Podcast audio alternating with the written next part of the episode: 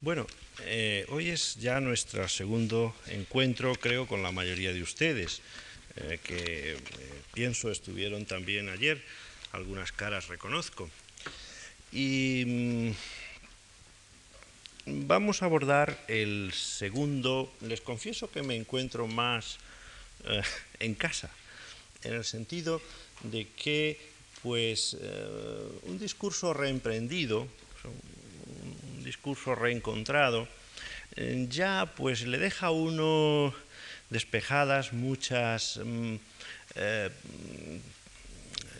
perplejidades que tiene al principio, eh, de, bueno, de decir realmente mm, ante un auditorio de naturaleza tan heterogénea, por dónde empezar, por dónde abordar las cosas, por dónde mirar, cómo estar, no pasarse del tiempo, hoy tampoco espero pasarme, ¿eh? Eh, por no eh, molestar a las personas que han tenido la gentileza de venir y a lo mejor no sabe uno bien exactamente engañadas por qué expectativas que luego no se cumplen, etc. Ya el segundo día pues uno piensa que está entre aficionados o que está entre más o menos los, los que tenemos ya el mismo vicio y entonces pues ya piensa, bueno, pues que se aguanten un poquito, es decir, ¿qué le vamos a hacer? Ellos lo quieren, pues ellos lo sufran. Bien, procuraré no obstante, lógicamente, que sufran ustedes pues lo menos posible, pero mm, como les dije ayer, la elección de un curso de teoría de la literatura pues implica eh, siempre el, eh, el riesgo que conlleva toda decisión que por lo menos en las intenciones pretende ser, aunque elemental como es la naturaleza de esta, vamos, elemental de cultura, de alta cultura, como es la naturaleza que ha de presidir eh, el alcance de estos ciclos, pero mm, ya digo, un tema teórico pues implica siempre pues una, unos riesgos de rigor, de mm, no amenidad, eh, al menos, etc. Mm, mientras que cuando se habla con para gentes que ya están introducidas en el venenillo del problema, entonces ya pues esa, eh, digamos, ese interés por las cosas, ese ya vivirlas desde dentro está ya hecho. Así, en ese caso, hoy vamos a tratar un problema mm, que ya me imagino que la mayoría de ustedes están eh, familiarizados eh, con lo que, con de qué pueda ser. El problema de la convencionalidad artística, de qué va la cosa. Eh, en una entrevista que me hacía ahora mismo un eh, periodista me preguntaba si la convencionalidad artística no es un reproche. Era un hombre muy culto y de una cierta edad. Y, esa pregunta me sirve para introducir la cuestión. Es decir, hablar de la convencionalidad artística no es un reproche. Eh, en términos mm, absolutos y clásicos, sí, es decir, plantear el problema de la convencionalidad artística es aludir a algo que para nosotros era una cosa negativa. Y sin embargo, como ustedes saben, eh, las corrientes estético-literarias quiero decir, de reflexión sobre la literatura y sobre el arte, pero sobre todo sobre la literatura, postestructuralistas, es decir, después de la eh, debacle eh, ordenada, pero debacle del estructuralismo eh, como método, pues ha planteado el problema de la convencionalidad como su cuestión de batalla y además positiva. Es decir, diciendo el arte, todo arte, es un fenómeno de convención cultural y social. Es decir, es bueno es arte aquello que convencionalmente definimos, aquel tipo de discursos que convencionalmente definimos como arte, y es buen arte o mal arte aquello que convencionalizadamente, es decir, consensuadamente, aceptamos como bueno o como malo. Este, naturalmente, es el gran desafío para nosotros los teóricos, que nos vemos en la necesidad de demostrar y de probar que más allá de la eh, indudable incidencia del convencionalismo, la gran obra de arte, el gran arte, es decir, el que pasará seguramente de esta época, como ha pasado desde otras épocas hasta esta, tiene unas estructuras que me esforzaré ya en la primera conferencia, intenté hacerlo en el plano eh, eh, de la estructura material del texto y que a partir de la de mañana me esforzaré en presentar unas estructuras de necesidad, unas estructuras de necesidad eh, material en el material verbal y de lo que hablábamos ayer, y sobre todo unas estructuras que no son arbitrarias y que se alojan en el espesor imaginario del texto, es decir, allí donde la imaginación, eh, donde la imaginación construye sobre las sugerencias del esquema material del texto. De ello vamos a iniciar. Tienen ustedes, vamos a seguir el, mismo programa que hicimos ayer. Tienen ustedes, mm, por cierto, que se han saltado uno de los temas porque observarán ustedes que tienen la misma estructura que el de ayer cuatro puntos con tres partes en cada punto. Si no es que la primera parte tiene solo dos, pero es por un error de la mecanógrafa, ¿eh? esa famosa mecanógrafa que siempre se le echa la culpa, yo no sé escribir a máquina, eh, en mi caso es verdad, se lo ha, habido un salto ahí, y en fin, no menciona la estética de la recepción ¿eh? en ese preámbulo y yo lo voy a mencionar aquí. El método, voy a, ya a organizar un poco rigurosamente el pensamiento que hemos planteado en esta introducción. A partir de ahora la conferencia tendrá una duración aproximada, como ayer les dije, de aproximadamente una hora eh, para que ustedes hagan sus cálculos. El método y la ideología técnica del estructuralismo representaron el último esfuerzo sistemático, observen ustedes la positividad con la que yo trato el estructuralismo, aún dentro de sus límites, el último esfuerzo sistemático llevado a cabo por un ideal científico de pensamiento fuerte, a propósito o absoluto en las ciencias humanísticas. Bajo el estructuralismo, la verdad objetiva y lógica de los objetos semiológicos, como formas sintomáticas de comportamiento, fue un principio y una creencia asumidos fervorosamente. La lingüística, ciencia directiva del pensamiento crítico literario formalista, y también, aunque en menor grado y de manera más efímera, de la crítica artística y musical, participaba sin vacilaciones de aquel postulado epistemológico que Wittgenstein, entre otros, formuló de que no vale la pena hablar sobre aquello que no puede ser dicho con claridad exhaustiva. Un principio de conocimiento que implicaba, como es lógico, la existencia de suficientes parcelas representativas en la realidad capaces de adaptarse a tan rigurosa exigencia metateórica.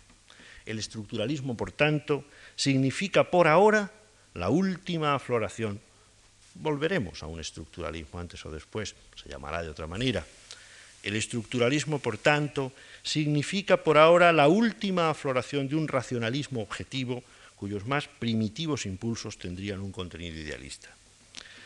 La crisis internacional del estructuralismo, no me estoy refiriendo, lógicamente, al estructuralismo aquí ya como un fenómeno estrictamente crítico literario o teórico literario, sino como un fenómeno de metodología del pensamiento en general, la crisis internacional del estructuralismo, generalizada, como ustedes saben ya, a mitad del decenio de los 70, representa, como es lógico, no sólo la quiebra del ideal metodológico, sino también el naufragio de las ideas y expectativas del racionalismo estructuralista sobre la naturaleza de los objetos de investigación en las ciencias humanas.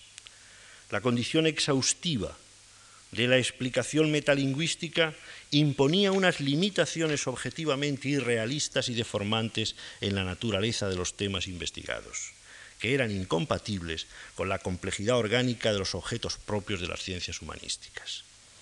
La alternativa para las ciencias del discurso, como la lingüística, tanto más grave incluso en el caso de la mayor complejidad de la crítica de los discursos artísticos, consistía en simplificar irrealistamente la estructura de sus objetos naturales o en seleccionar objetos mínimos o parcelas mínimas del mundo no representativos, por tanto, de la realidad que como conjunto se trataba de describir.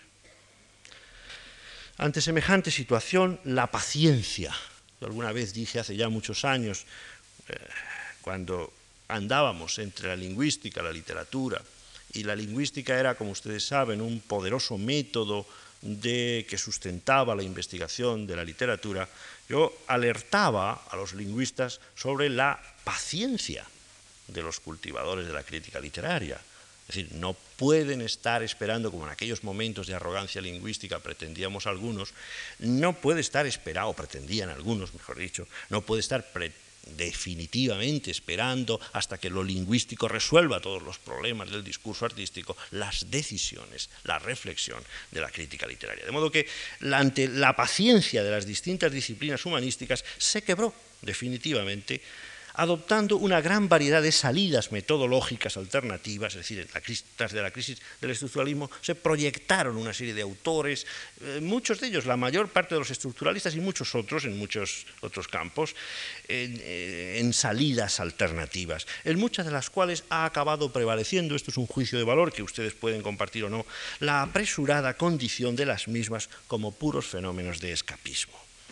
Es decir, mm, básicamente el problema, como ustedes saben, es el de la inadecuación, o acabó siendo el de la inadecuación de los objetos, es decir, describir canónicamente objetos de la complejidad, por ejemplo, de, los, de las grandes obras de arte, pues se mm, compadecía mal con la exhaustividad, eh, digamos, eh, metacrítica, perdón, eh, metalingüística que se exigía en esos momentos. Y entonces, pues poco a poco se fue pensando que no se estaban analizando obras de arte, sino esqueletos de obras de arte. ¿Eh? que se estaban analizando disecciones de la obra de arte y mm, las distintas eh, presiones sobre ese punto y el cansancio, el agotamiento también eh, de unos y de otros dio al traste, como decimos, con la solución estructuralista. La teoría literaria y en general la estética de las artes se ha visto directamente afectada por la corriente del desencanto lógico del postestructuralismo sobre todo como un rebrote escéptico que adopta las formas variables en modo y grado del relativismo de valores o la total suspensión en los juicios sobre sentido y valor de los textos artísticos. La tarea fundamental de la crítica tradicional, literaria y artística, consistía en definir la naturaleza y el valor de los objetos estéticos. Esto es evidente, obvio. Para desarrollar y llevar a término dichas operaciones, la crítica de arte confiaba en la posibilidad, desde Kant, de formular el correspondiente juicio estético, ajustado a universales absolutos, objetivos subjetivos, es decir, objetivos subjetivos, es decir, a propiedades y características estructurales de los objetos estéticos y a la correspondencia de los mismos con las estructuras subjetivas de la percepción y de los ritmos imaginarios, en los que aquellas estructuras de la realidad radicaban como formas subjetivas de la experiencia de alteridad y se, radicaban como formas subjetivas de la experiencia de la alteridad eh, interiorizada. Es decir, hay los dos grandes componentes. El componente de la estructura en la gran obra de arte, el componente de la precisa estructura material del objeto, del texto artístico, del significante en este caso, eh, que crea, me da lo mismo que piensen ustedes en un cuadro, que piensen ustedes en un gran poema, eh, digamos, cuando logra, como decía Kant, ajustarse con las estructuras constitutivas, antropológicas, de la eh, sensibilidad, es decir, de la perceptibilidad sensible del hombre, entonces se produce ese delicioso maridaje de la comprensión artística, de la que se produce la positividad del juicio estético. Ese universo idealista de certezas, se vio desarticulado con posterioridad, como es sabido, siendo el estructuralismo el último de los movimientos correspondientes a la parcialidad formalista objetiva. Es decir, esto no puede olvidarse. El estructuralismo pecó de entrada o pecaba del estructuralismo, que decir, la teoría, ahora en este caso voy a ser más cauto, voy a decir la teoría literaria estructuralista, eh, y sobre todo la teoría literaria estructuralista de signo predominantemente o prevalentemente formalista o formal, pecó naturalmente de concentración en esta zona eh, tradicionalmente poco desarrollada, eh, pero sí con olvido la, zona de lo material, de la estructura del objeto material, con olvido mm, eh, que llegó a ser lamentable y que por eso se está corrigiendo, hemos cambiado a corregirlo, eh, del reconocimiento, de la investigación, del interés, de la inquisición por todos esos fenómenos y formantes de la estructura psicológica de la percepción. Por tanto, es cierto que el consagrarse a la tarea parcial del estructuralismo de dar cumplimiento y ajuste al vector formal objetivo de la antigua estética kantiana, la poética estructuralista olvidó casi siempre programáticamente buscar la integración de aquellas estructuras objetivas de los objetos artísticos, finalidad preferente o única de la estética del estructuralismo, en la dimensión psicológica del componente subjetivo de la recepción. De esa manera, la poética estructuralista practicó un materialismo inasimilable a la justificación axiológica de sus tareas.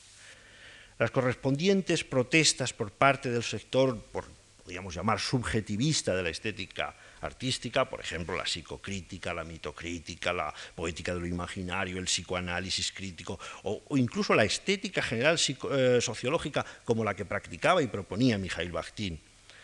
Eso el defecto reprochado desde esas áreas y el agotamiento por superproducción. Es decir, yo he hablado mucho a propósito de la crisis del estructuralismo, de que es una crisis en gran medida de superproducción.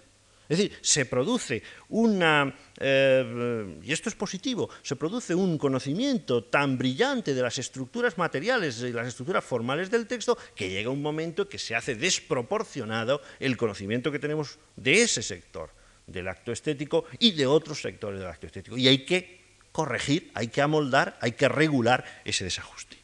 Por tanto, digo, y el agotamiento por superproducción de sus propios eh, cometidos objetivos acabaron introduciendo una etapa de profunda desconfianza que al fin fue de escepticismo abierto, ahí tienen ustedes la deconstrucción, de escepticismo abierto sobre las posibilidades reales y objetivas de definir y, en consecuencia, de calibrar y medir la naturaleza y el valor de los objetos artísticos.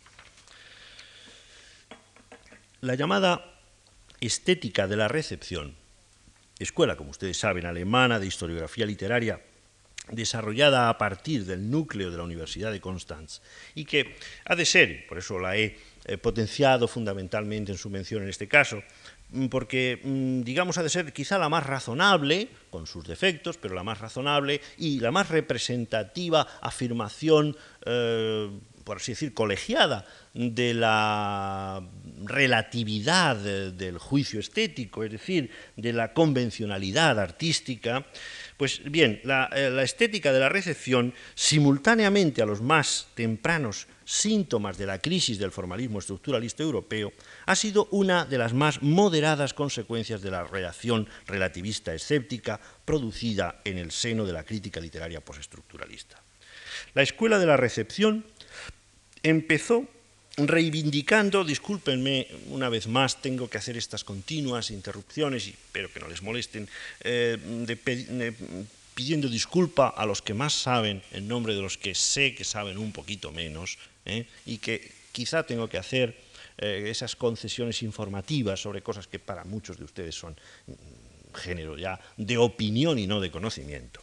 Pero no hay más remedio que orientar también a los que saben un poco menos. Y discúlpenme los que saben más. La escuela de la recepción empezó reivindicando con sus principales fundadores, Hans Oberjaus o eh, Wolfgang Isa, el olvidado ámbito del receptor en la constitución del significado y el valor de las operaciones literarias y artísticas. Esto es una gran verdad. La historia literaria tradicional era la historia literaria de la reconstrucción de las intenciones del creador. Y la teoría literaria, en buena medida, hasta el estructuralismo participó también de esa convicción. De modo que en el punto de partida, irreprochable. Al hacerlo, reclamaba, razonablemente digo, un espacio de la comunicación estética tan evidente como descuidado en las iniciativas críticas de la poética estructuralista. El riesgo eh, eh, previsible dentro de la dinámica polémica que caracteriza las sucesiones en la dialéctica intelectual pendularista de los movimientos y las escuelas podía venir de la radicalización del nuevo parámetro receptivo subjetivista y una vez más la polarización radical se ha cumplido, a mi juicio, también en este caso.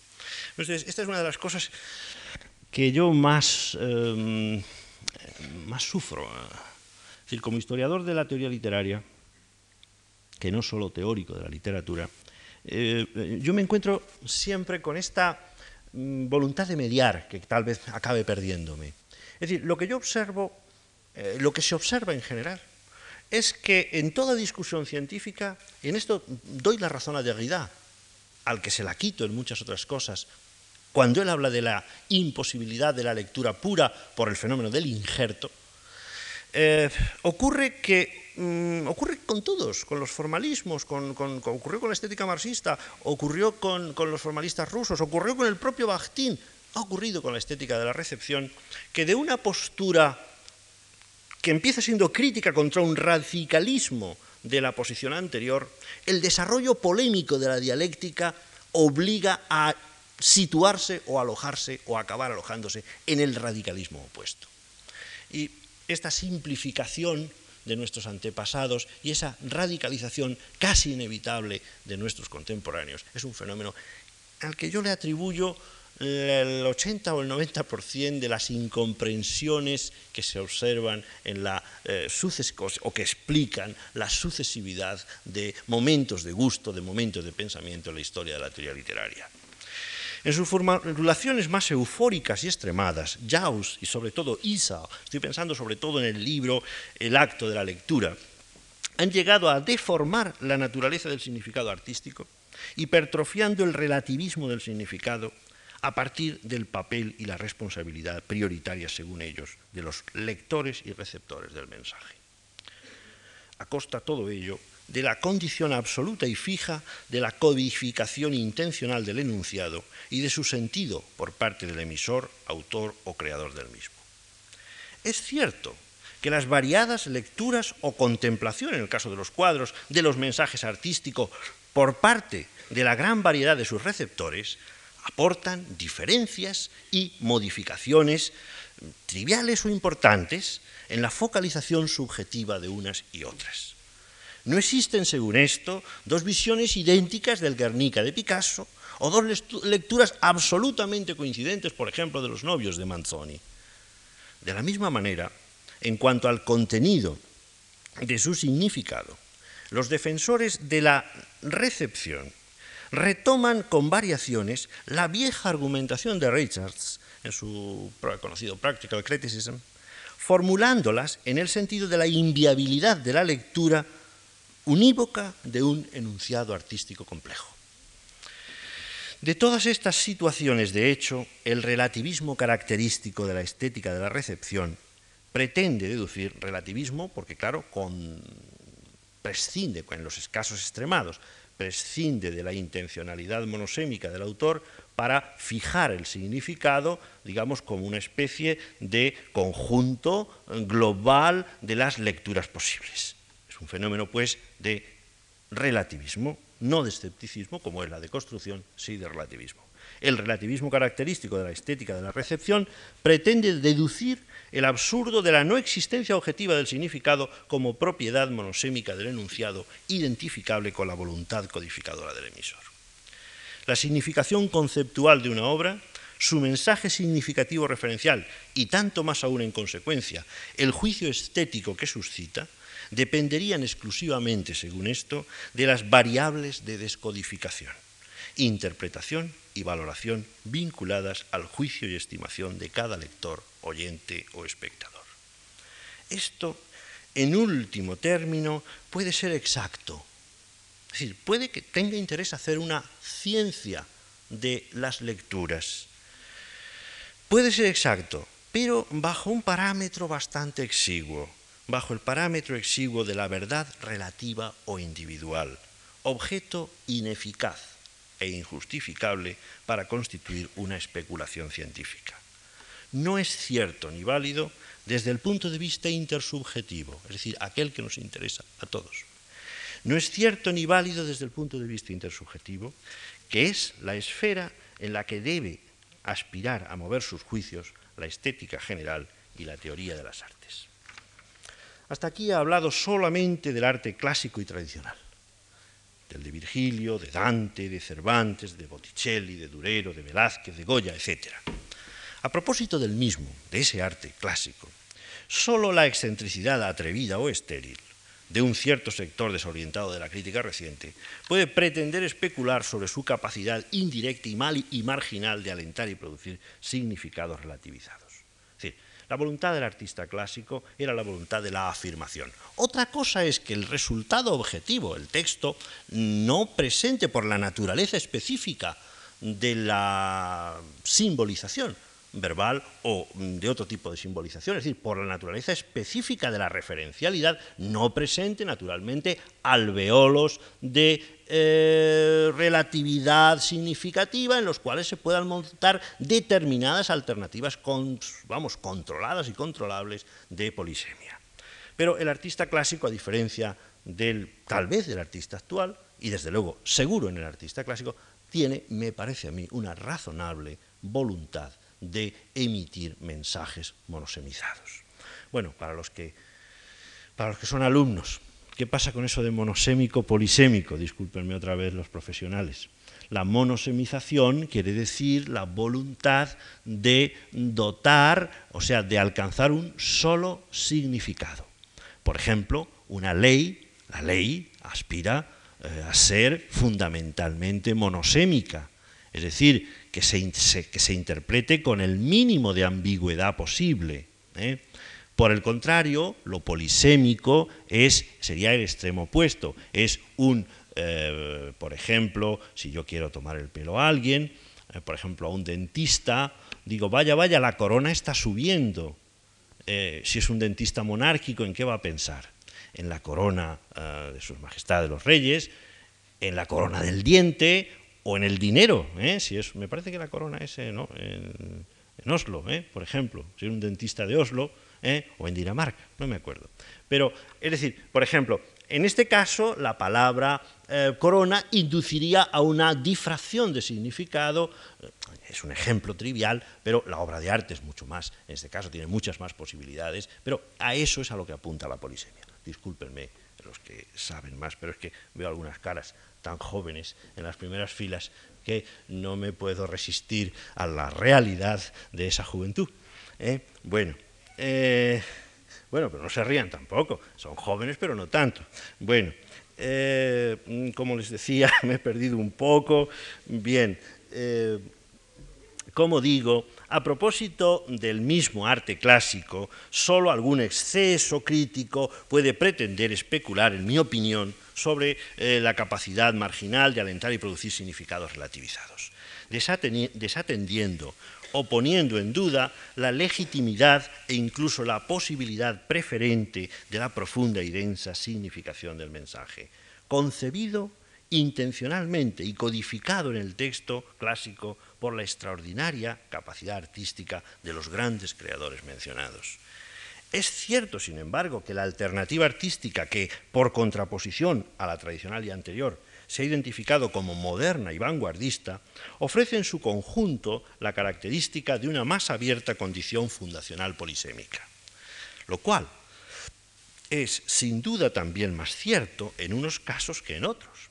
Por ejemplo, lo es en los síntomas como la novela de James Joyce, la escultura cinética o el tipo de composiciones musicales, aquí don Antonio Gallego disculpará eh, mi osadía, el tipo de composiciones musicales que Humberto Eco llegó a analizar en su conocido manifiesto de la obra abierta.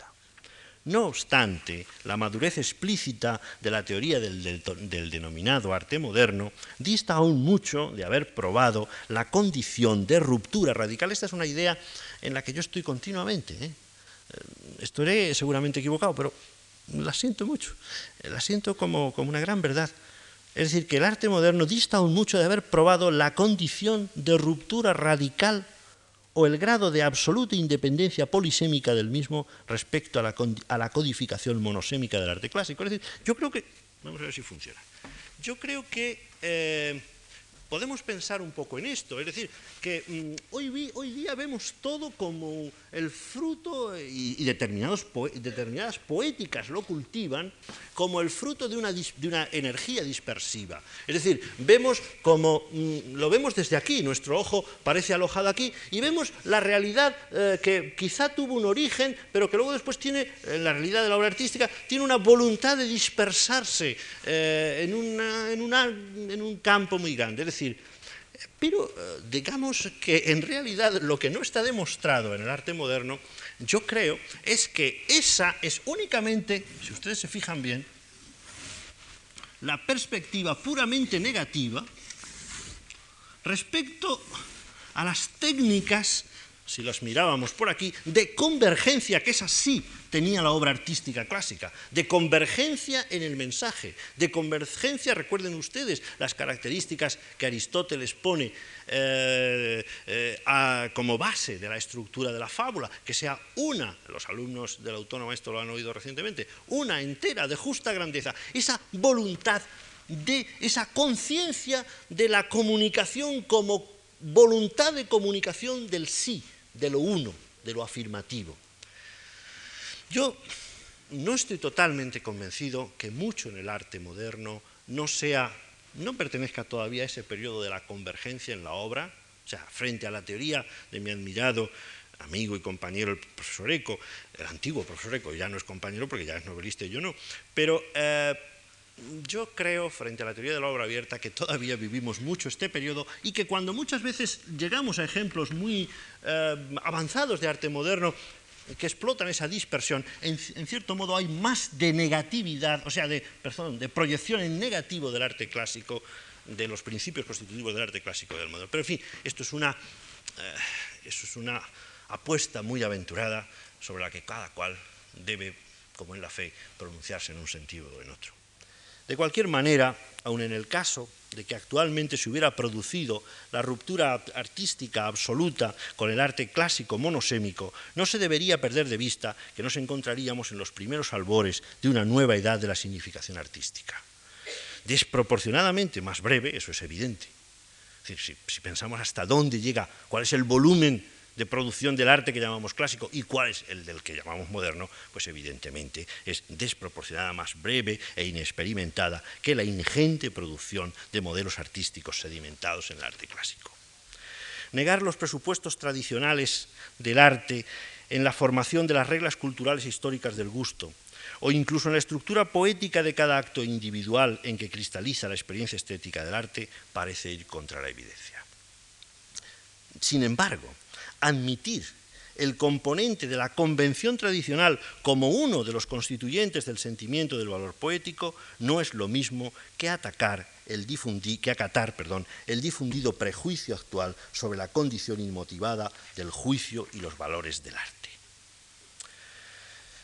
Al igual que decimos de la naturaleza del signo lingüístico, podemos decir aquí, recuerden ustedes lo que decía Saussure del signo lingüístico, que es convencional pero no arbitrario. Pues también aquí las reglas artísticas examinadas en su historia ofrecen un claro ejemplo, claras, mm, digamos, eh, evidencias de eh, convencionalidad. Eh, nadie inventa, ningún autor clásico inventaba, o que ni siquiera quería inventar ex novo, quería modificar los modelos anteriores. Ahora bien, al constatar eso y decir, ah, es que entonces el arte, todo arte, es puramente convencional, no se ha acabado de decir nada. Porque convencional, en ese sentido, no está afirmando aún que el arte sea, como algunos entienden lo convencional, absolutamente arbitrario. El arte es históricamente convencional, pero antropológicamente, estructuralmente motivado, como espero, por lo menos, conseguir bosquejar en estas conferencias. Digo que, al igual que se dice de la naturaleza del signo lingüístico, no debe ser confundido el hecho de la convencionalidad histórica del arte con el de la raíz arbitraria de esos mismos convencionalismos culturales. Antes, al contrario, la observación del valor expresivo y comunicativo de las grandes obras de arte constitutivas de la tradición clásica atestigua la condición naturalmente motivada del prestigio de esas mismas obras, cuyo éxito comunicativo poético las consolida a posteriori como modelos preceptivos. Pasamos, digamos, para ilustrar, como hago todos los días, la afirmación central de cada, de cada lección, de cada charla, pasamos a examinar de cerca un problema en el punto tercero, convencionalidad e innovación de dos sonetos típicos del Carpe Diem, un problema concreto, unos textos concretos. Descartada, por tanto, claro, el análisis, advierto hoy como voy a leer eh, un texto de Góngora y un texto de Garcilaso sobre el Carpe Diem, evidentemente el análisis aquí va a ser análisis eh, de unos minutos, análisis sencillamente de señalación de fenómenos para personas iniciadas, no será un análisis pormenorizado como el que practicamos en la enseñanza. Entiendo ya que aquí hubiera sido demasiado atrevido por mi parte, atrevimiento por mi parte, descender esos niveles. Descartada, por tanto, la identificación hoy corriente entre la convencionalidad del arte, que la afirmamos, pero en esos términos de no arbitrariedad, la convencionalidad del arte y la arbitrariedad natural de los juicios y valoraciones estéticos, paso a considerar la condición positiva de la convencionalidad. Es decir, la convencionalidad salvada de esa confusión de la que hemos denunciado antes, tiene, puede ser, y de hecho yo mismo la contemplo como, una, como un formante positivo del efecto estético. Digo, paso a analizar la condición positiva de la convencionalidad tradicional como formante del valor de la experiencia artística. Ya he indicado anteriormente que la persuasión previa de la calidad sublime de los en los textos clásicos que alcanza tal de los textos que han alcanzado esa reputación de clásicos de obras maestras constituye sin duda y contribuye a una más rápida y segura atribución de valor dentro de cada acto de lectura o de contemplación. Evidentemente, alguien que no ha visto nunca las meninas, ni siquiera, eh, digamos, las ha visto en directo, eh, y que viene desde lejanos países al Prado, ya sabe lo que va a encontrar. Evidentemente, hay mucho ya de conocido, de consensuado, de convencionalizado en las emociones como componente vivido, ¿eh? como componente vivido, como componente incluso sentimental, más que racional incluso, como componente sentimental de esas emociones que va a experimentar después.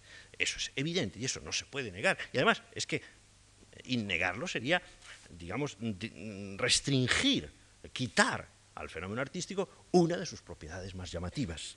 Sin embargo, no es este el único aspecto de la comunicación artística que puede ser ilustrado bajo la perspectiva de la convencionalidad tradicional, la cual cubre igualmente el supuesto de las relecturas o actos de reencuentro con la belleza del texto de la obra por parte del mismo lector o contemplador en distintos momentos y etapas del desarrollo de su sensibilidad, aquellos que tenemos la suerte de vivir, por ejemplo, en esta ciudad, o no digamos ya los que vivimos además en este barrio, en el barrio, tenemos esta casa que nos ofrece unas extraordinarias eh, exhibiciones del arte moderno y tenemos el Prado a, pocos metros. De modo que cuántas veces no nos habremos pasado ustedes, eh, posiblemente a lo mejor ustedes tal vez más que yo, eh, algunos de ustedes, reencontrándonos con esos viejos amigos del museo reencontrándonos y viéndolos y descubriéndoles cada día nuevos.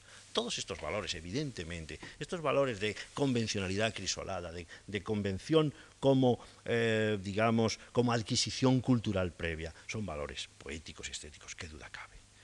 Sobre todo, el arte clásico explotó hasta el límite la capacidad de reencuentro de los elementos convencionales en la tradición.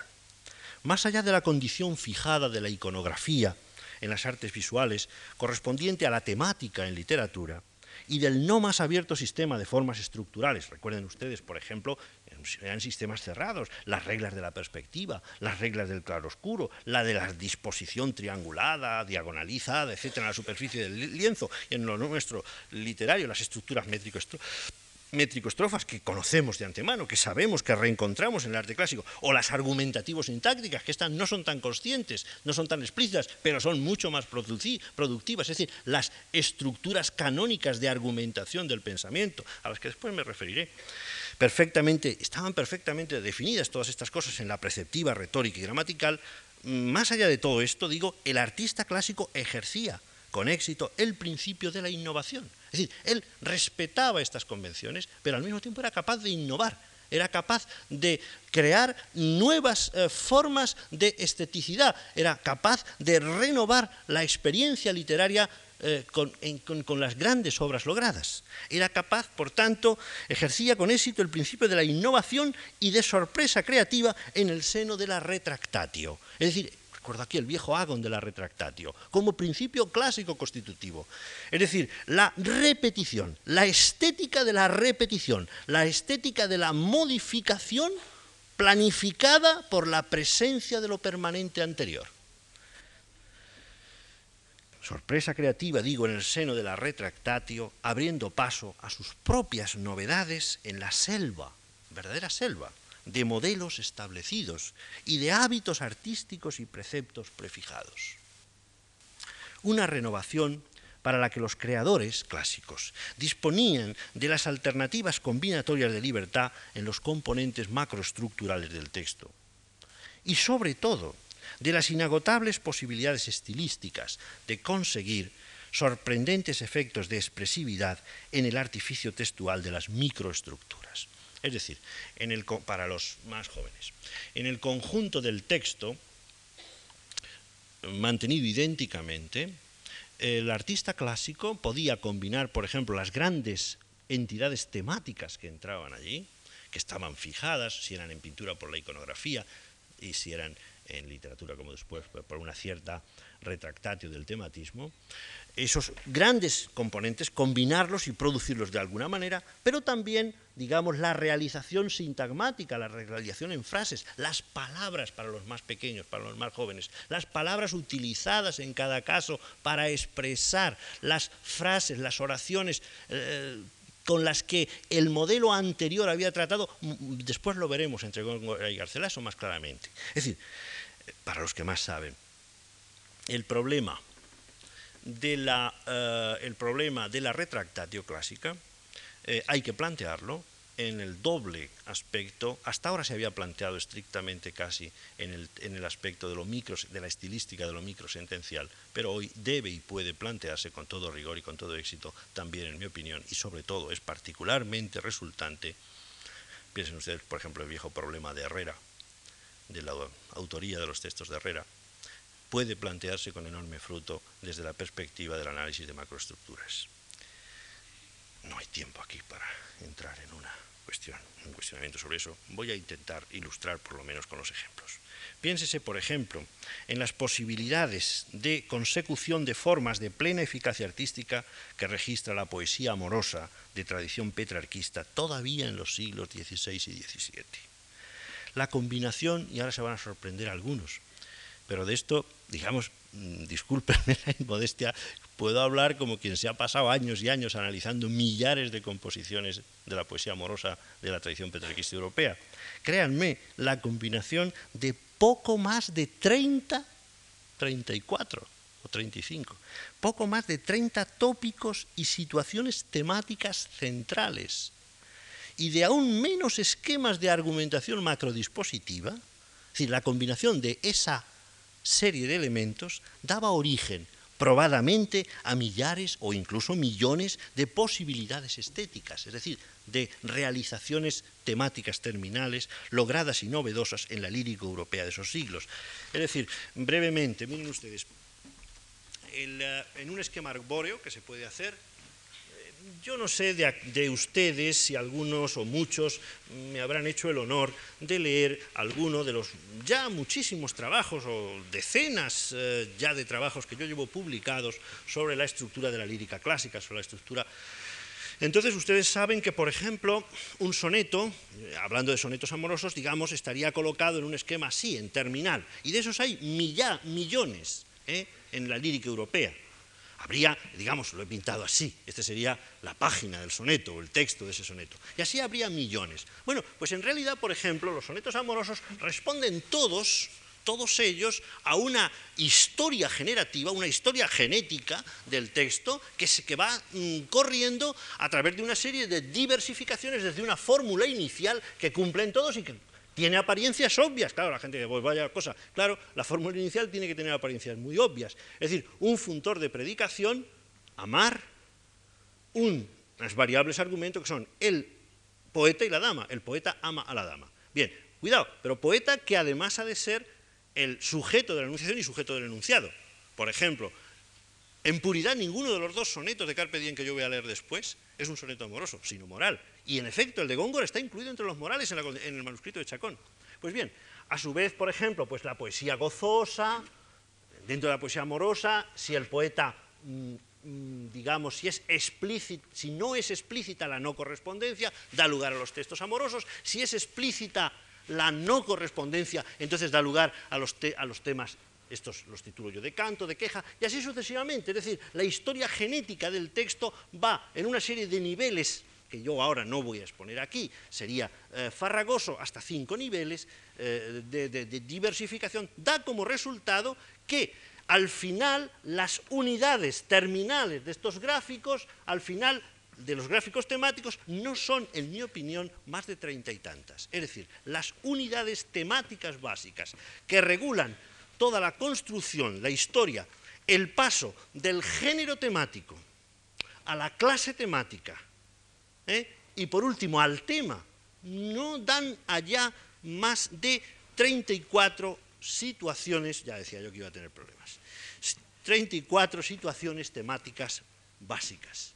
Pues bien, con esta, y las, no hablo solo de lo temático, no hablo de las estructuras de argumentación, que son todavía menos, con la combinación de todos estos elementos básicos, de esa combinatoria elemental que cualquier matemático en la clase, en, la conferencia, sabe muy bien, no le sorprende a él, eh, nos encontramos con que se produce ese enorme fenómeno de la lírica clásica. Es decir, por una parte, sistema tan prefijado que nos movemos, por ejemplo, para que vean ustedes la cantidad de limitaciones que hay. Es una de las más sabidas, sin escandalizar a los más pequeños. Por ejemplo, las damas en la poesía amorosa no tenían nada debajo del cuello. ¿Eh? Nunca se podía mencionar nada que tuviera que ver, porque entonces entraba, se pasaba de un género a otro. En el momento que se empezaban a glosar gracias interiores de la persona, ¿eh? Eh, o estructuras ocultas por el vestido, se pasaba de la poesía amorosa a la poesía erótica. Y eran cosas absolutamente distintas. Y así sucesivamente. Quiero decir que de esa cantidad enorme de limitaciones, de esa cantidad enorme, aún así, ya digo, treinta y tantas estructuras temáticas en el caso de la poesía amorosa básicas y muy pocas menos estructuras argumentativas, con esa combinación se consiguieron millones. Es decir, existía de una parte limitación, por tanto. Existía, por tanto, convencionalismo. Ahora, un convencionalismo que no estaba negado con las posibilidades, como después veremos, de crear textos magistrales. Y para ponérmelo más difícil, eh, para ponérmelo más difícil, he escogido uno de los textos más convencionales, uno de los géneros, uno de los temas de las terminales temáticas más convencionales, el Carpe Diem.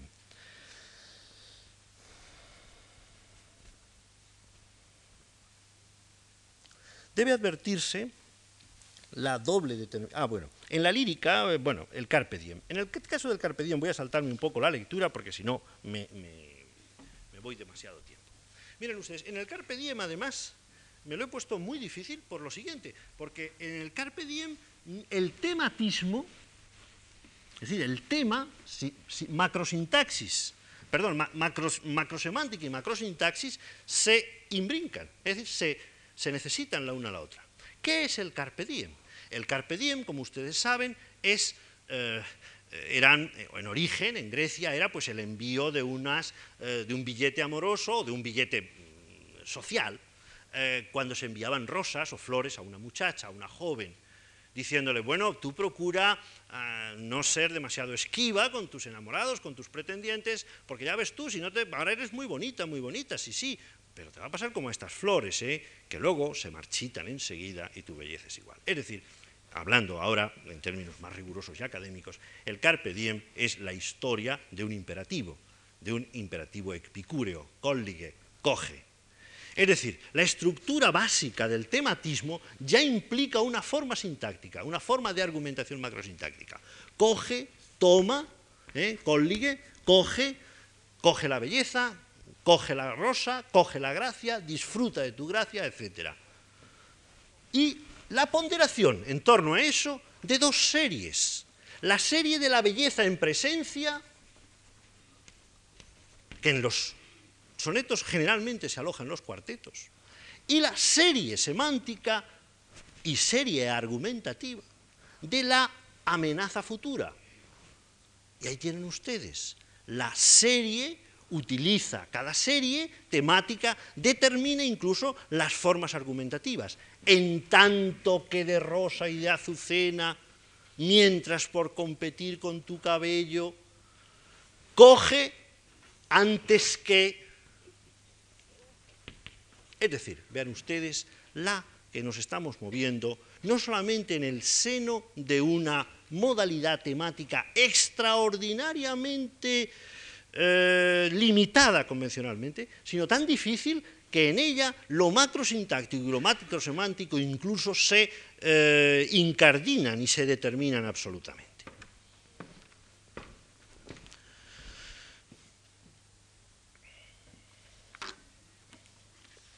Vean ustedes entonces los dos textos que tenemos. Como siempre, la poesía nació para ser leída,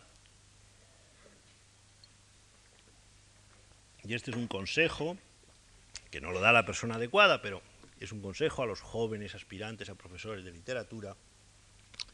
La poesía nació para ser leída, pero también para ser escuchada. Por tanto, forma parte de las obligaciones de un profesor de literatura aprender a leer, ¿eh? a leer bien, a leer expresivamente. Veamos el primero. Consideramos, voy a considerar brevemente, brevísimamente, el caso en atención sobre todo al tiempo de ustedes. Yo por mí estaría aquí dos horas, pero entiendo que no es así el caso de ustedes. Vamos a considerar el caso del soneto de dos bellísimos sonetos, a ver cuál de los dos le gusta más a ustedes y después veremos por qué en tanto que de Rosas de Azucena de Garcilaso y el Mientras por competir con tu cabello de Góngora. En tanto que de rosa y de azucena se muestra la color en vuestro gesto, y que vuestro mirar, ardiente, honesto, con clara luz la tempestad serena, y en tanto que el cabello que en la vena del oro se escogió con vuelo presto, por el hermoso cuello blanco enhiesto, el viento mueve espacio y desordena, coged de vuestra alegre primavera el dulce fruto antes que el tiempo airado cubra de nieve la hermosa cumbre. Marchitará la rosa el viento helado, todo lo mudará a la edad ligera por no hacer mudanza en su costumbre. Este es el de Garcilaso, veamos rápidamente también el de Góngora. Mientras por competir con tu cabello oro bruñido al sol relumbra en vano, mientras con menosprecio en medio el llano mira tu blanca frente el lilio bello, mientras a cada labio, por cogello, siguen más ojos que al clavel temprano, y mientras triunfa con desdén lozano del luciente cristal tu gentil cuello, goza cuello, cabello, labio y frente, antes que lo que fue en tu edad dorada, oro, lilio, clavel, cristal luciente no solo en plata y bío la troncada se mueva, mas tú y ello juntamente, en tierra, en humo, en polvo, en sombra, en nada. Creo que la simple presencia de los poemas, y la presencia es su sonido, su audición, casi, casi, no haría ni necesario el comentario. No hay nada, como hemos visto, más topificado en la tradición los modelos inmediatos son numerosísimos, centenares. Hay un libro de doña Blanca Rodríguez de Escandón todavía magnífico sobre el Carpe Diem. Los modelos numerosísimos, pero estos dos textos son dos grandes obras de arte. Es decir, todavía es posible en esa selva de convenciones lograr la gran obra de arte. Eh, respetan ambos, como ustedes pueden ver, si quieren mirar los textos, la estructura canónica que yo he señalado ahí. La serie de la ponderación, adviertan ustedes, sin embargo, las diferencias. Es decir, cómo Góngora tiene que innovar respecto a Garcilaso. Las diferencias en la serie, eh, voy a señalar algunas, imposible aquí hacerme eco de todas. En la serie de la ponderación de la belleza en presente, advirtiendo, por ejemplo, la las marcas gramaticales de los verbos en, formas de presente, en tanto que y en tanto que. Observen ustedes que, por ejemplo, Góngora ya introduce ahí una, eh, un elemento de intensificación barroca. El uno es un soneto renacentista modelo, el otro es un modelo de soneto barroco. eh, en tanto que y en tanto que ordenados como marcas de introducción en la entrada de los dos cuartetos. Coged, en cambio, Góngora lo ha multiplicado. Miren ustedes, las marcas, ¿eh? las marcas, mientras por competir, mientras con menosprecio, mientras a cada labio y mientras triunfa. Es decir, ha ido al sistema de pareados, ha ido al sistema de intensificación, de reintensificación anafórica de las marcas señalativas. Luego después, en el discurso de Garcilaso, en ese magnífico soneto renacentista, el coger, vean ustedes, en ambos casos, en el mismo verso, en el primer, en el gozne del soneto, en el tránsito entre cuartetos y tercetos, coged de nuestra alegre primavera, goza cuello y cabello, etc., labio y frente. Y después, la marca explícita de la serie de degradación, antes que, en el mismo verso, inmediatamente después de coger, el dulce fruto antes que, en Garcilaso, antes que lo que fue en tu edad dorada en Góngora. Y luego después la conversación en Garcilaso es serena, lenta, es, una, es un retrato renacentista con muy pocas notas, el color del gesto, la mirada, el cabello y el cuello. En Góngora la presencia de los términos metafóricos ya complica toda la estructura, como no en el cabello ya es oro bruñido, ¿verdad? El, eh, mm, la blanca frente es objeto de emulación por el lilio bello, el labio como el clavel, el cuello como el cristal. Si nos quisiéramos además complicar un poco o profundizar un poco, observarían ustedes que hay siempre una referencia muy cuidada de lo real a lo metafórico, de cabello a oro, siempre en ese orden, en los tres primeros pareados. Y sin embargo en el cuarto Góngora produce la inversión cristal antes que cuello, para cerrar con cuello. Es decir, un arte, un artificio que está eh, comunicando complejidad al texto. Y tanto más, por ejemplo, si observamos luego cómo va a construir las famosas series. En las series todos los elementos. Garcilaso no. Garcilaso incluso se permite tomar aliento en el último terceto para salir del tema y construir una reflexión universal sobre la naturaleza de la hermosura. Marchitará la rosa el viento helado, todo lo mudará la edad ligera por no hacer mudanza en su costumbre. Soneto renacentista marca perfectamente los dos momentos de la argumentación textual entre cuartetos y tercetos. El soneto barroco prolonga la ponderación conceptuosa hasta la solución en el último verso. Hemos visto cómo Góngora complicaba las cosas. Hemos visto cómo eh, construía ese paralelismo absoluto, cómo reforzaba los términos reales con los términos metafóricos. En los tercetos, observen ustedes, la mención de los elementos que ahora va a poner en serie es 4, 1, 2, 3.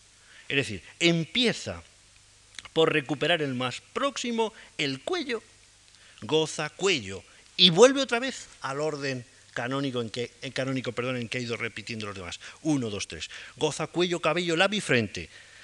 E inmediatamente en el último, en decasílabo de ese terceto, la repetición de los términos metafóricos, de los términos eh, no, humanos, ¿verdad? Del tertium comparationis. Oro, lilio, clavel, cristal luciente. Es decir, uno, dos, tres, cuatro. Para acabar con esa magistral con ese magistral clímax, ¿verdad?, de degradación de lo material que es el último verso, en tierra, en humo, en polvo, todos los jambos marcando los momentos de esa serie, en tierra, en humo, en polvo, en sombra, en nada. No voy a extenderme más en el comentario, es imposible. Veamos como conclusión de este apartado, si es que la tenue sugerencia conmovida de Garcilaso ha encontrado la manera de afirmar en esta composición la, estación apasionada de un itinerario sentimental. Soneto renacentista, como he dicho, en pos del modelo casi inmediato del Tasso, mentre, che Laurato Crin bondeggia intorno el soneto de, de Tasso que seguramente estuvo más próximo del pensamiento de Garcilaso cuando escribió este, donde el elegante diálogo humanístico fluye con naturalidad y nitidez, ordenando en la mesurada cortesía del flujo sintáctico acomodado a la demarcación de los bloques estróficos. Góngora, por el contrario, exhibe sus capacidades de elegantísimo énfasis barroco, jugando al atrevido sistema de anáforas, correspondencias y enumeraciones en sazonado clímax.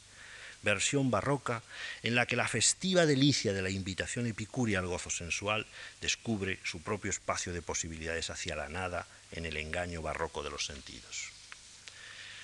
La convencionalidad artística, pues, para concluir este, esta tercera parte, principio que aporta la necesaria redundancia, no voy a entrar aquí en aclaraciones, los que más saben ya saben por dónde voy, la convencionalidad artística, principio que aporta la necesaria redundancia comunicativa al sistema clásico del arte, mantiene en suspensión junto a la positividad de sus indicios preceptivos modélicos, los suficientes espacios de libertad estilística que garantizan lo gustoso del reencuentro en la demora sentimental del reconocimiento, junto a los alicientes de novedad del descubrimiento sorprendente. La convencionalidad, por tanto, principio artístico, no angosto ni sofocante, que ni fuerza la repetición estéril, ni se confunde con el ejercicio arbitrario del gusto y del juicio estético. Y entramos ya, y lo voy a hacer muy brevemente, en el cuarto punto. Lo voy a hacer muy brevemente porque voy a suprimir en gran medida las aclaraciones al margen al texto y me voy a limitar casi a la lectura del texto. Lo voy a hacer, podría interrumpir aquí esta lección, pero discúlpenme, la voluntad de comunicar y no la de molestar, me llevaría, me, me lleva a reconsiderar dos de las más eh, extremadas eh, afirmaciones, propuestas mm, que están comprendidas dentro del ámbito de la, estarían comprendidas dentro del ámbito de la relatividad del significado estético. Me refiero no ya a la tradición desde Heidegger, eh, etcétera, sino me refiero concretamente a las propuestas a menudo mal interpretadas de Maurice Blanchot y de Jacques Derrida al fenómeno de la deconstrucción. Discúlpenme los más bisoños, ahora tal vez por razones de tiempo no voy a poder aclarar demasiado y me voy a dirigir quizá a los más senior. Paralela y con fundamentos epistemológicos coyunturales próximos a los de la estética, pero es breve, ¿eh?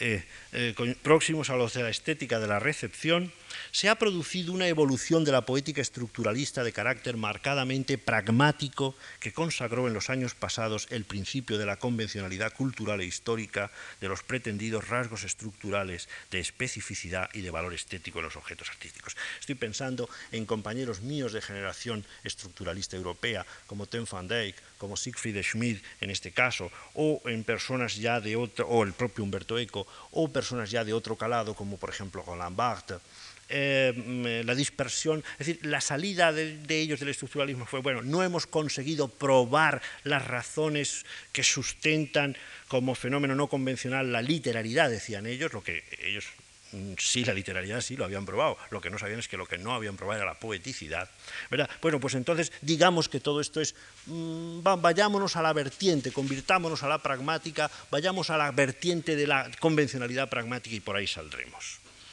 La corriente intelectual que ha sustentado esa afirmación de la convencionalidad es de signo lingüístico y literario, pero se relaciona con una situación generalizada en la práctica del arte moderno, de las leyes sociales del mercado artístico y, en definitiva, con un estado general de desvalimiento de la metafísica y de la ética tradicionales o fuertes. Juego con el concepto de pensiero débole en un sentido muy distinto del de por ejemplo. Eh, creo que está el fenómeno, no obstante, no es un fenómeno crítico literario, es un fenómeno general del pensamiento moderno una situación que ha favorecido las formas del relativismo atomista y convencional ad hoc que caracterizan la casuística del llamado pensamiento débil, implantando, implantado sobre las equivalencias estéticas de un sistema ya volatilizado de categorías conceptuales y de principios éticos universales. Ante todo, comparece en la naturaleza de este pensamiento débil o en la modalidad crítica, me estoy refiriendo, de esa vertiente del pensamiento débil, ante todo comparece en la naturaleza de ese pensamiento débil para animar el objeto de nuestro discurso actual, el hecho de la insatisfacción generalizada con el universo de categorías conceptuales de la metafísica y en general de la filosofía especulativa y racional. La vivencia del arte y el orden de experiencias que inaugura se ven potenciados como expectativas satisfactorias por los vacíos y deficiencias comprobadamente insalvables de la experiencia intelectual. Es en efecto la hora del arte, es en efecto la hora de la estética. En tal sentido, existe una cantera de contenidos de pensamiento en la tradición filosófica moderna de revisión crítica al logocentrismo metafísico, estoy utilizando términos de Derrida, como ustedes ustedes saben, el concepto de, logocentrismo de la metafísica, digo que en tal sentido existe una cantera de contenidos de pensamiento en la tradición filosófica moderna de revisión crítica al logocentrismo metafísico, legítimamente orientables hacia una estética profunda y existencial de la experiencia del arte, que sin embargo ha pasado relativamente desapercibida, creo yo, hasta ahora al menos por relación al bricolaje nihilista y deconstructivo de la analítica escéptica. Es decir, em, se, puede se, puede construir la deconstrucción de Derrida, quiero decir, del Derrida de los primeros libros. Yo ya no entro en la situación actual de Derrida, que es un problema mucho más complejo. Eh, del Derrida de la gramatología, del Derrida de la uh, de la différence. Se puede, trato de hacer una reconstrucción, una construcción estética de su voluntad limitadamente deconstructiva. Sin remontarse al contenido estético de los primeros grandes objetores de la metafísica idealista kantiana, como Schopenhauer, Nietzsche, en fin, esto es conocido, basta recordar la obra más significativa del último de los grandes filósofos que han revisado la tradición metafísica. Recuerden ustedes el título. Uh, Wahrheit und Dictum, Poesía y Verdad, de Martin Heidegger. Para percatarse, basta recordar eso, para percatarse del orden estético hacia el que se orienta esta alternativa moderna a la filosofía como pensamiento duro o fuerte. A su vez, la torsión explícitamente estética de Maurice Blanchot, e en, en Blanchot explícitamente estética, e implícitamente, aun sin darse el cuenta, poética y literaria de Jacques Derrida, a la alternativa ética del maestro de ambos, Emmanuel Levinas, con su filosofía del otro como conciencia diferencial de la, de la, alteridad radical, representan las formas más significativas que conozco de definir y determinar el alojamiento, la palabra es mía, el alojamiento estético de la experiencia poética como alternativa absoluta a la frustración de la investigación conceptual y racionalista sobre la consistencia de la realidad. Permítanme ustedes un brevísimo para aclarar. Cuando Derrida, en la eh, su famosa eh, diferenciación entre el concepto que recordarán ustedes de différence y de esa otra différence escrita con A. ¿eh? Esto no existe, como ustedes saben, en francés, perdón, eh, diferencia es escrito, digo, Esta es la forma correcta, usual en francés, esta es la forma que advierte Derrida. Bien, ¿qué es esto? Esta, Derrida critica, lo voy a tratar de explicar un poco elementalmente, incluso para los más jóvenes, eh, los más pequeños. Derrida explica la impureza del pensamiento metafísico diciendo, carecemos de categorías absolutas, no tenemos más que categorías diferenciales. Por ejemplo, ¿usted cómo me ve desde ahí? ¿Bajo o alto? Pues soy muy bajo. Desde ahí me ve usted alto. bueno, muchas gracias. Eh, pero, ¿qué quiere usted decir cuando esta Bueno, no me refería a esta pobre señorita, tan joven que se avergüenza, se pone roja. Bueno, eh, eh, pero eh, fíjense, cuando esta señorita afirma yo soy alto, soy bajo, da igual, si dice yo soy un hombre alto, ¿qué quiere decir? ¿Que no es usted bajo? O si decimos Una persona, un, monte es bajo, quiere decir que no es alto. El concepto aquí es inocente, pero vayamos al concepto de esencia versus existencia, de presencia, sobre todo en Derrida, versus ausencia. Entonces Derrida, como saben ustedes, espero en su mayoría, y discúlpenme este excursus, como siempre, en gracia a los mm, más jóvenes, eh, Derrida eh, sitúa en la diferencia ese espacio, Derrida no hace más que repetir a Vico y a Herder, cuando habla del pensamiento originario, o del, perdón, del, del, del parlare, eh, del hablar en pureza previo al parlare epistolare. Es decir, inconscientemente, Derrida está repitiendo al Vico aquí. Eh, y a la tradición alemana de Herder, por ejemplo. Pero en esa voluntad de alojar, de, de buscar en la escritura, como saben ustedes, en la base de la escritura entendida muy en la forma que en realidad la entiende. Es decir, de decir, pero el hombre debe ir hacia un espacio de lo prediferencial, que sería el espacio de la gran diferencia, de la difference. Allí donde moran las categorías absolutas, los, las experiencias esenciales, las categorías absolutas, no maliciadas, no entorpecidas por el lenguaje usando la metafísica. Para mí, y díganme ustedes si no es también generalizable, al decirnos esto, Derrida, sin decirlo, está señalando cuál es el alojamiento estético de la experiencia poética. Porque ¿qué es la experiencia poética? Sino esa salvación en eh, formas de absoluto categorial, de absoluto vivencial de lo que es la debilidad relativista del lenguaje. El poeta hace el milagro de la palabra esencial. El poeta, al hablar de différence, yo prefiero tomar, por eso decía que se puede construir la deconstrucción en ese sentido, porque no entrar ahora en las avatares de la analítica escéptica de la deconstrucción, pero en ese sentido sí que me parece básica. Y ya es el último excursus que hago porque ahora sí que es verdad que estoy acabando. Antes que una estética de la, por, por mencionar algo de Blanchot, antes que una estética de la negatividad existencialista, las afirmaciones de Blanchot sobre la paradoja de la obra de arte como desobramiento, la palabra es suya, hacia su esencia poética, reproduce bajo formulaciones deslumbrantes la vieja intuición de la poesía esencial como tendencia pura, desmaterializada. Los significantes artísticos, los constituyentes materiales del texto, alcanzan su capacidad de resonancia poética en virtud de la negación que ejercen sobre su misma positividad. Los colores del cuadro son índices sensibles de relación cromática antes que espesores pigmentados. Y las palabras del poema significan más poéticamente, a partir de sus entornos de soledad sonora, entre el silencio y los espacios inexpresos de la escritura, que en virtud de sus capacidades ostentadas de significación directa, siempre contaminada por el hábito de las significaciones prácticas.